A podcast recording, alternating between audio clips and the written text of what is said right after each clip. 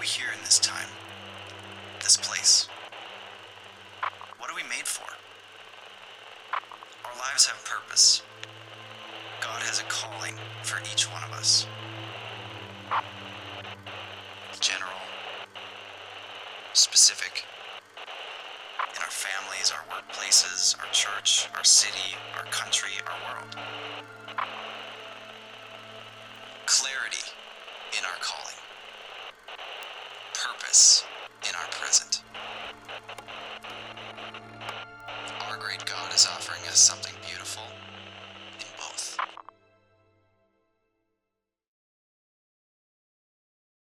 You are called.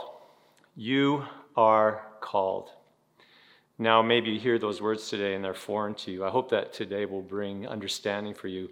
Or maybe as you hear, you are called, it seems somewhat meaningless and insignificant. You've heard it so many times. To be called means there must be a caller. There's someone who wants to get your attention, someone who wants to communicate something to you. We get called all the time. Robocalls, a political party that's trolling for you to vote. We get scam calls.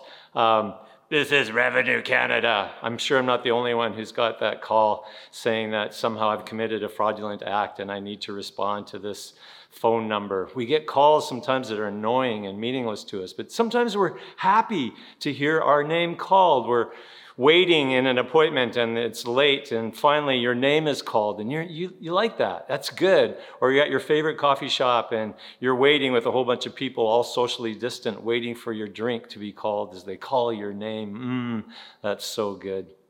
The significance of a call is very dependent on who is calling and the purpose behind their call. God has called you. God is calling you. In Scripture, calling is a purposeful, intentional act by God Himself. The one who is infinitely greater than us is calling us into a relationship with Him, and then out of that, a life of purpose. This is a significant centerpiece of the Christian worldview. God is presented to us in Scripture not as a being who is disinterested in us, but one who pursues us, one who summons us. His wisdom is personified as a woman who is standing on the streets calling out to anyone who will listen and respond to her. This is an amazing picture of grace that God, who He is, would call out to us, want us to hear Him so that we can respond. If it's true, how tragic if we would ignore his calling. How tragic if we would live in a worldview that discounts that even exists, that is, that we are here just by chance. And yet it's so hard to live consistent with that kind of worldview. We instinctively live for hope and meaning.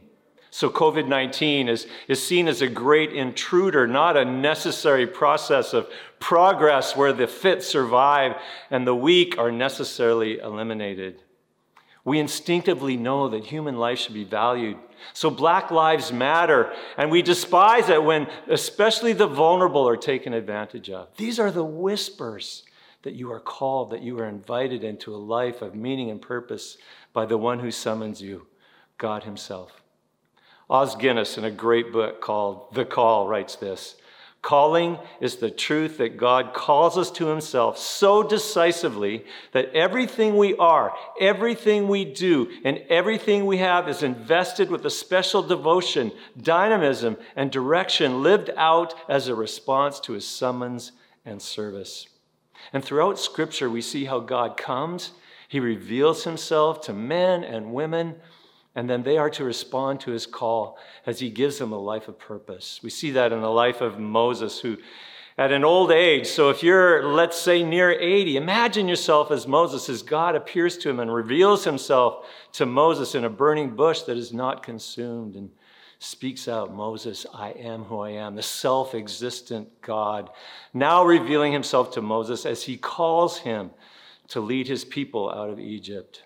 At the opposite end of the age spectrum, there's Samuel, and we read in First Samuel, this young boy in the temple, and as he's sleeping, he hears the, his name called Samuel three times. It's Samuel, Samuel, Samuel. And finally, the boy begins to learn through Eli, the, the high priest, that God is calling him.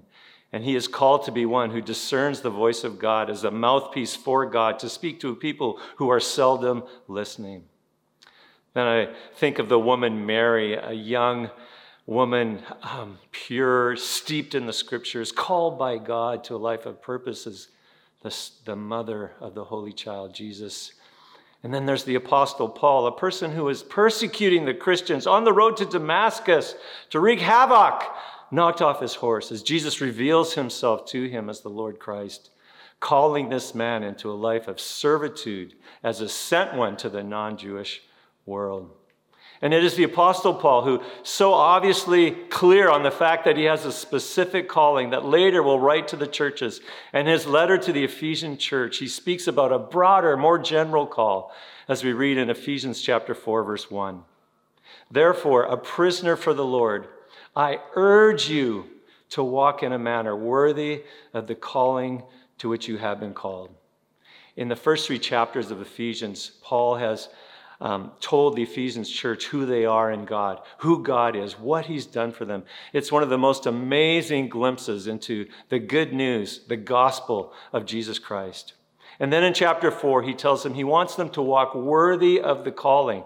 In other words, the word calling is so important, so loaded that it, it can stand as a word that represents all that we have in God completely our salvation and we are to walk worthy of that calling. Paul understood we have this broad, general call that's true of all of us as Christians, but there's also this specific call that he has had as an apostle and that we have as individuals. As Jesus said, every man his work. And it's that call, general, that call, specific, as they work together, it answers that most important question What am I here for? We need to understand how well they work together because, see, for some of us, we're so focused on the, the small detail of God's will or call for our lives that we miss the general and broad that Paul is talking about here, that we so easily can walk into. And some of us are oblivious to the fact that God has a special call on your life, that if you pay attention to it, He wants to refine it and develop it so that you can come into that place of sweet spot where how you're wired and your passions and the history and the skill set that God has given to you meets with God's empowerment in a place where the world has need. That place of joy where you can say, oh, I was made for this. You were called. You have a calling, general, specific. Now, I want to just give us six points, six guide rails, if you will, how we can walk well into that. And here's the first one You are called to a person. The scripture gives us these broad sweeping statements that tell us this is true. 2 Peter chapter 3 it says the Lord is not slow to fulfill his promise as some count slowness but is patient toward you not wishing that any should perish but that all should reach repentance. We read in John 3:16, the most famous verse probably in Christianity, for God so loved the world, he gave his only begotten son that whosoever believes in him should not perish but have everlasting life. You know, I know there'll be people who are watching and listening uh, to this church at home today who I perhaps have never met, and yet I can say with full confidence, I know that God is calling you into his family, that you are invited to be into a living relationship with Jesus Christ.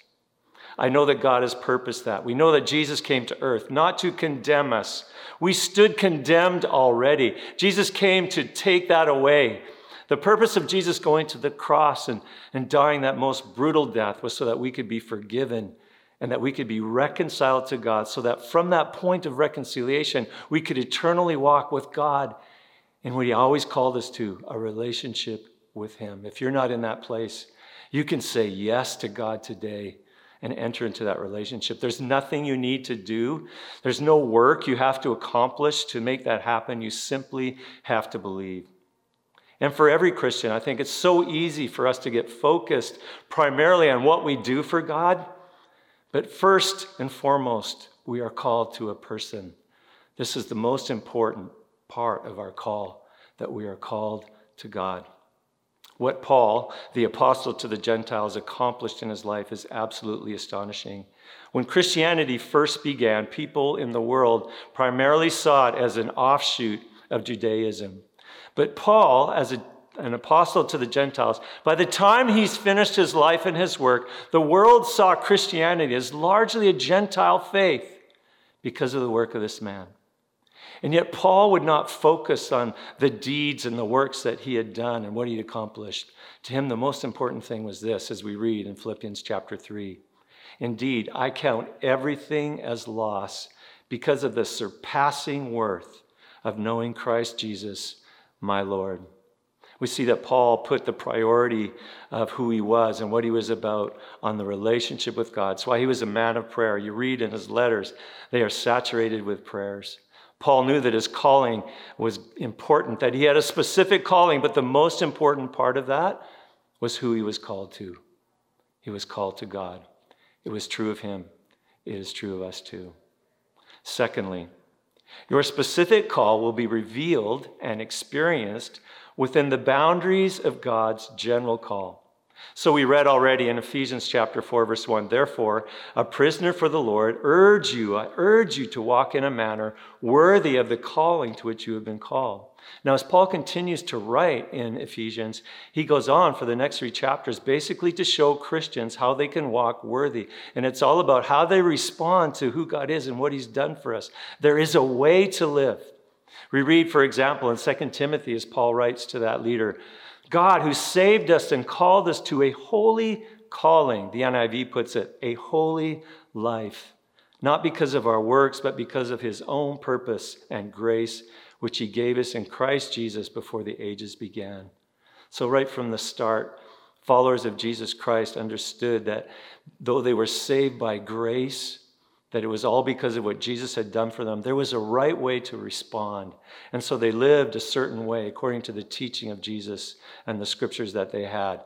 And as a result of that, they were called people of the way. You see, there is so much for us in God's word here as to how we are to live, how to live out this broad and general calling, which informs our specific calling, that many of our decisions from day to day are already clearly outlined for us. Recently, I made a purchase of a product, and soon after I bought it, I realized I don't know if the owners knew it, but it was flawed. And so there's a whole process in getting it fixed. They certainly didn't react as swiftly and as appropriately as I thought they should have. And, and in, that, in that exchange, there was a time when I could feel this frustration rising up in me. And I wanted to get angry and, and lash out, but I knew I couldn't. And why was that? Not because of what people might think of me. It was because I, I knew that in God's word it just wouldn't be right. See, we're called to forgive as we have been forgiven. We're called to be gracious and kind to others, even when they're not gracious and kind to us. God's word clearly outlines for us in so many ways the decisions that we can make and how we can live our lives. We have a general calling we have a specific calling, and our specific calling is so much going to be revealed and experienced as we live out in the bullseye of God's general and broad will and call for each and every one of us. This leads us to the next one. Number three, don't be anxious. God will reveal your calling. And so, as we live our lives before God, wanting Him to be priority one in our lives, so that we have a life of prayer, and we want to live in right response to Him, so we're living as the, the people of the way, we can then, I believe, very freely begin to plan our life with open hands, dependently upon God, God without any sort of anxiety. I think Proverbs really has helped us here. We read some of the verses in Proverbs chapter 16. The plans of the heart belong to man, but the answer of the tongue is from the Lord. Verse 3 Commit your work to the Lord, and your plans will be established. Again in 16, verse 9 The heart of man plans his way, but the Lord establishes his steps. In other words, I think we can plan, but we should plan knowing that God's going to be working in our plans. And this, this just totally sets us free to go about planning, but then also paying attention, looking for the signs. Where is God involved and where is He at work? So that we can make adjustments if need be to stay in alignment with Him. Because God's going to give us clues. He's going to uh, work through circumstances, or He's going to work through dreams or visions, or the whisper of the Spirit, or sometimes even the shout of the Spirit. But He will be involved. As you plan and you're committed to Him, expect that God will be involved in your plans. We see this in a really cool story in Acts chapter 16. So Luke is recording how Paul and his team are on a missionary journey. And, and uh, Paul has this plan that they should go to Asia. And it says, and they went through the region of Phrygia and Galatia, having been forbidden by the Holy Spirit to speak the word in Asia. And when they had come to Mysia, they attempted to go into Bithynia, but the Spirit of Jesus did not allow them. So passing by Mysia, they went down to Troas. And a vision appeared to Paul in the night. A man of Macedonia was standing there, urging him and saying, Come over to Macedonia and help us. And when Paul had seen the vision, immediately we sought to go on into Macedonia, concluding that God had called us to preach the gospel to them. So we're talking about the Apostle Paul here, a guy who no doubt lives in this close communion with God, but he had plans that the Holy Spirit had to actually change, to correct. He wanted to go to Bithynia. He planned to go there, but it says the Holy Spirit intervened and corrected him. No, you're not going there. So, although Paul even had this specific call, he knew he was called to the Gentiles.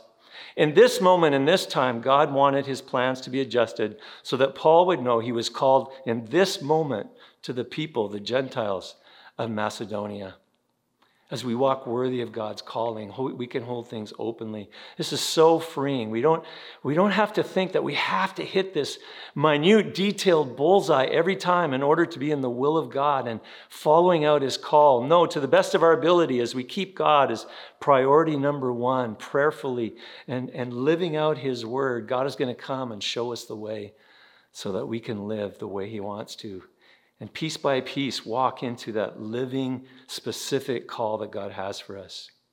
Over time, God will reveal your specific call, and you will find that He will uh, show you what to do over time as you need it en route. So I'm sure most of us here have seen The Amazing Race. Uh, in The Amazing Race, they get to a station, a point, and it's then that they're given more instructions as to what they are to do next. They're, they do not start the amazing race where the whole itinerary of the race is given to them so they know exactly where they're going to be a day, a week, weeks ahead of time. No, it's not how it works in the amazing race. That's not how it works as we follow Jesus. God's going to give us exactly what we need to know in the moment. And as we follow Him, as we take the next step in obedience at the right time, over time, God's going to give us what we need to know for what is next. You don't have to be anxious. You can trust Him. God will reveal your specific call and show you what, to, what you need to know as on a needed basis. This is so important because we need time. It's over time that, that we begin to know more and more about God's broader will, His general call for our life. It takes time to dive into the scriptures and understand it more fully.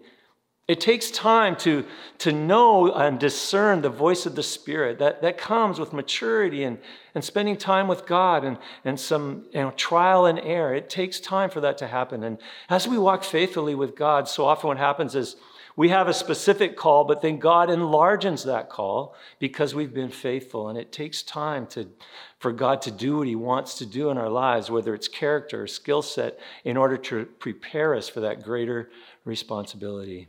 You don't need to be anxious.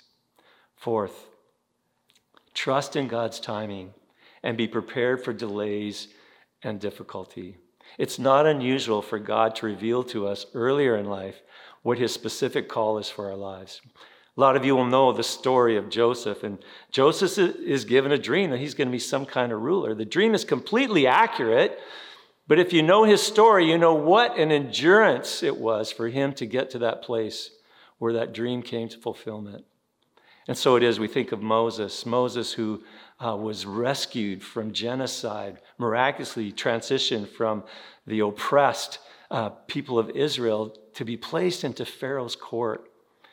But it would be a long time until Pharaoh uh, or, or Moses would be ready to lead God's people. 40 years in Pharaoh's court. And then 40 years in the desert, 80 years of age until Moses is ready for the ultimate specific call that God has on his life. God has a purpose in delay. If it seems like there's a delay in your life, don't discount the fact that God is at work around you and in you.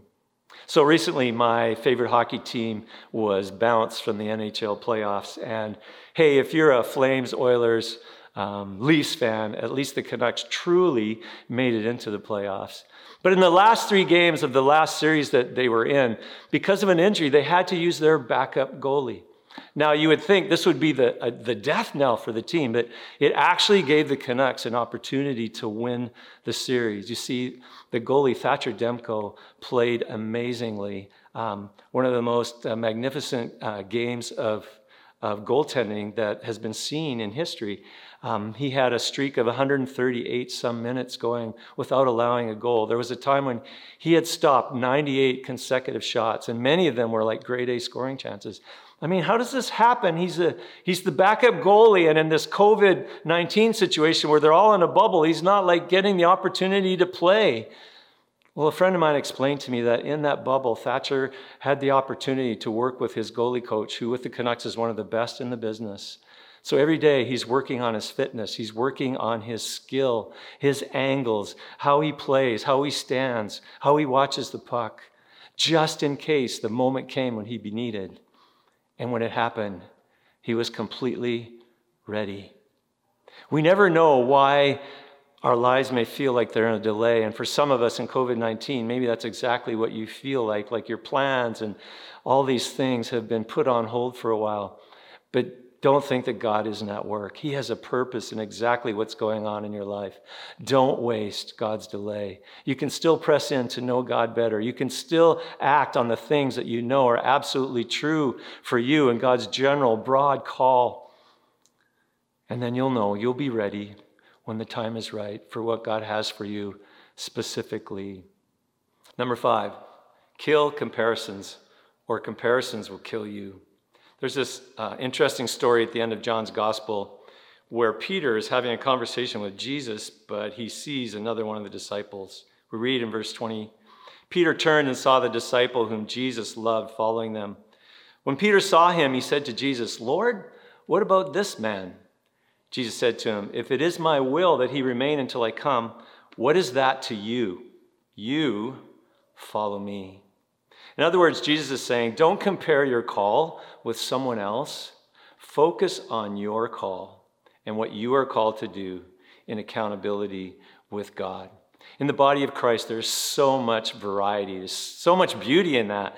Um, there's different races, nationalities, there's different giftings, different passions, different ways of expressing ourselves. Like it's absolutely beautiful when it functions as it should. When we, we take our variety and we use it to build one another up, to, to grow and develop in our relationship before God, to fulfill our calling before God. But it's caustic when this community becomes a community of comparison. It's just not wise to compare ourselves with one another. And so often this comparison takes place around the size of influence or platform. We're not all called to be a household name as a Christian leader. We're not all called to have a huge platform of influence where we have 100,000 subscribers to our YouTube channel. We're not all called to be this thriving, successful business person who can still raise an amazing family with three kids. We're not all called in the same way. We're all called to something different. And if we live in that life of comparison, we're going to find ourselves in a place where you'll always be able to point out someone else who's better than you, faster than you, quicker than you, more beautiful than you. And you're going to end up feeling down. You're going to end up feeling discontented, maybe even feeling like a failure. We are all called. But all of our callings are not what people would see as spectacular callings.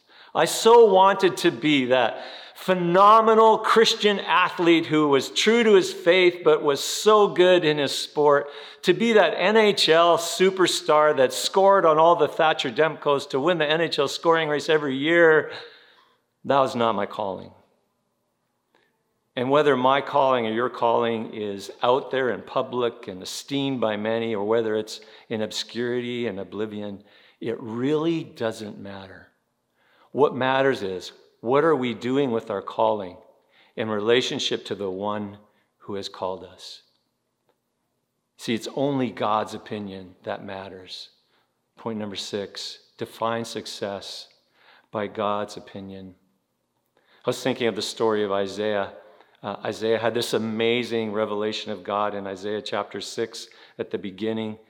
And then he hears this I heard the voice of the Lord saying, Whom shall I send? And who will go for us? Then I said, Here am I, send me. Like, yeah, he heard God calling, inviting him into a ministry.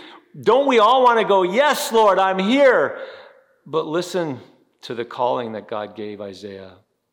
Go and say to this people, keep on hearing, but do not understand. Keep on seeing, but do not perceive. Make the heart of this people dull and their ears heavy and their blind their eyes, lest they see with their eyes and hear with their ears and understand with their hearts and turn and be healed. Isaiah was called to preach the word, and no one's going to listen, to act on behalf of God, and to be completely rejected. By today's standards, he would be a complete failure. But see, we need to define our success not by what others think, but by our faithfulness to God. You have a calling. God has called you. You have one life to live. You are not here by accident. You are not here by chance. You are here by the divine sovereignty of God who created you to exist at this time in history, in this place on our world. And He has called you into a relationship with Him that is vibrant and alive, and then out of that relationship to live out a specific calling, one yes at a time. How will you answer? For some of you, you're watching today and you don't have a personal relationship with God through Jesus Christ. For you, the first yes simply needs to be Jesus, I give you my life. I say yes to you as the Son of God, and I ask you to be the Lord of my life. You can do that today. For some of you watching, perhaps, and maybe you don't even know why you watch today, but you know that you have been far away from God. You, you can't even hear God speak. You've been oblivious to his call because what we've talked about today, the general call of God, the specific call of God, it's not even been on your radar. Your life has been all about yourself. And for you today, the, the next yes for you is to simply come back. Come back to God and make Him the number one priority in your life a relationship with Him. For others, I know our lives are so varied. Your next yes uh, I can only imagine and guess, but I do know this God is faithful, and by His Holy Spirit, He's probably already speaking to you. What is next for you? Is it in your waiting? Is it to stay, take a, a step of courage? What is your next for you? Are you willing to say yes so that you can live out His specific and general call for your life? Join me in saying yes to God as I pray. Father God, I thank you that you have loved us so deeply that you sent your son Jesus so that we could be in relationship with you. I thank you, God, that you value each and every one of us, that we are uniquely made, we have a unique DNA, and that somehow, Lord, in your magnificence, you can care and love each one of us specifically. None of us, Lord, are absent from your thinking. You see each and every one of us. And today, Lord, I'm saying yes to you. And I, I'm asking for those who are saying yes to you, God, that you would then pour out of your spirit, Lord, what they need to know and what they need to do. Would you empower them so that we can walk more closely in our relationship with you? And more faithfully fulfill that call, that specific call that you have on our lives in the end, that we may bring pleasure to you and glorify your name. Amen.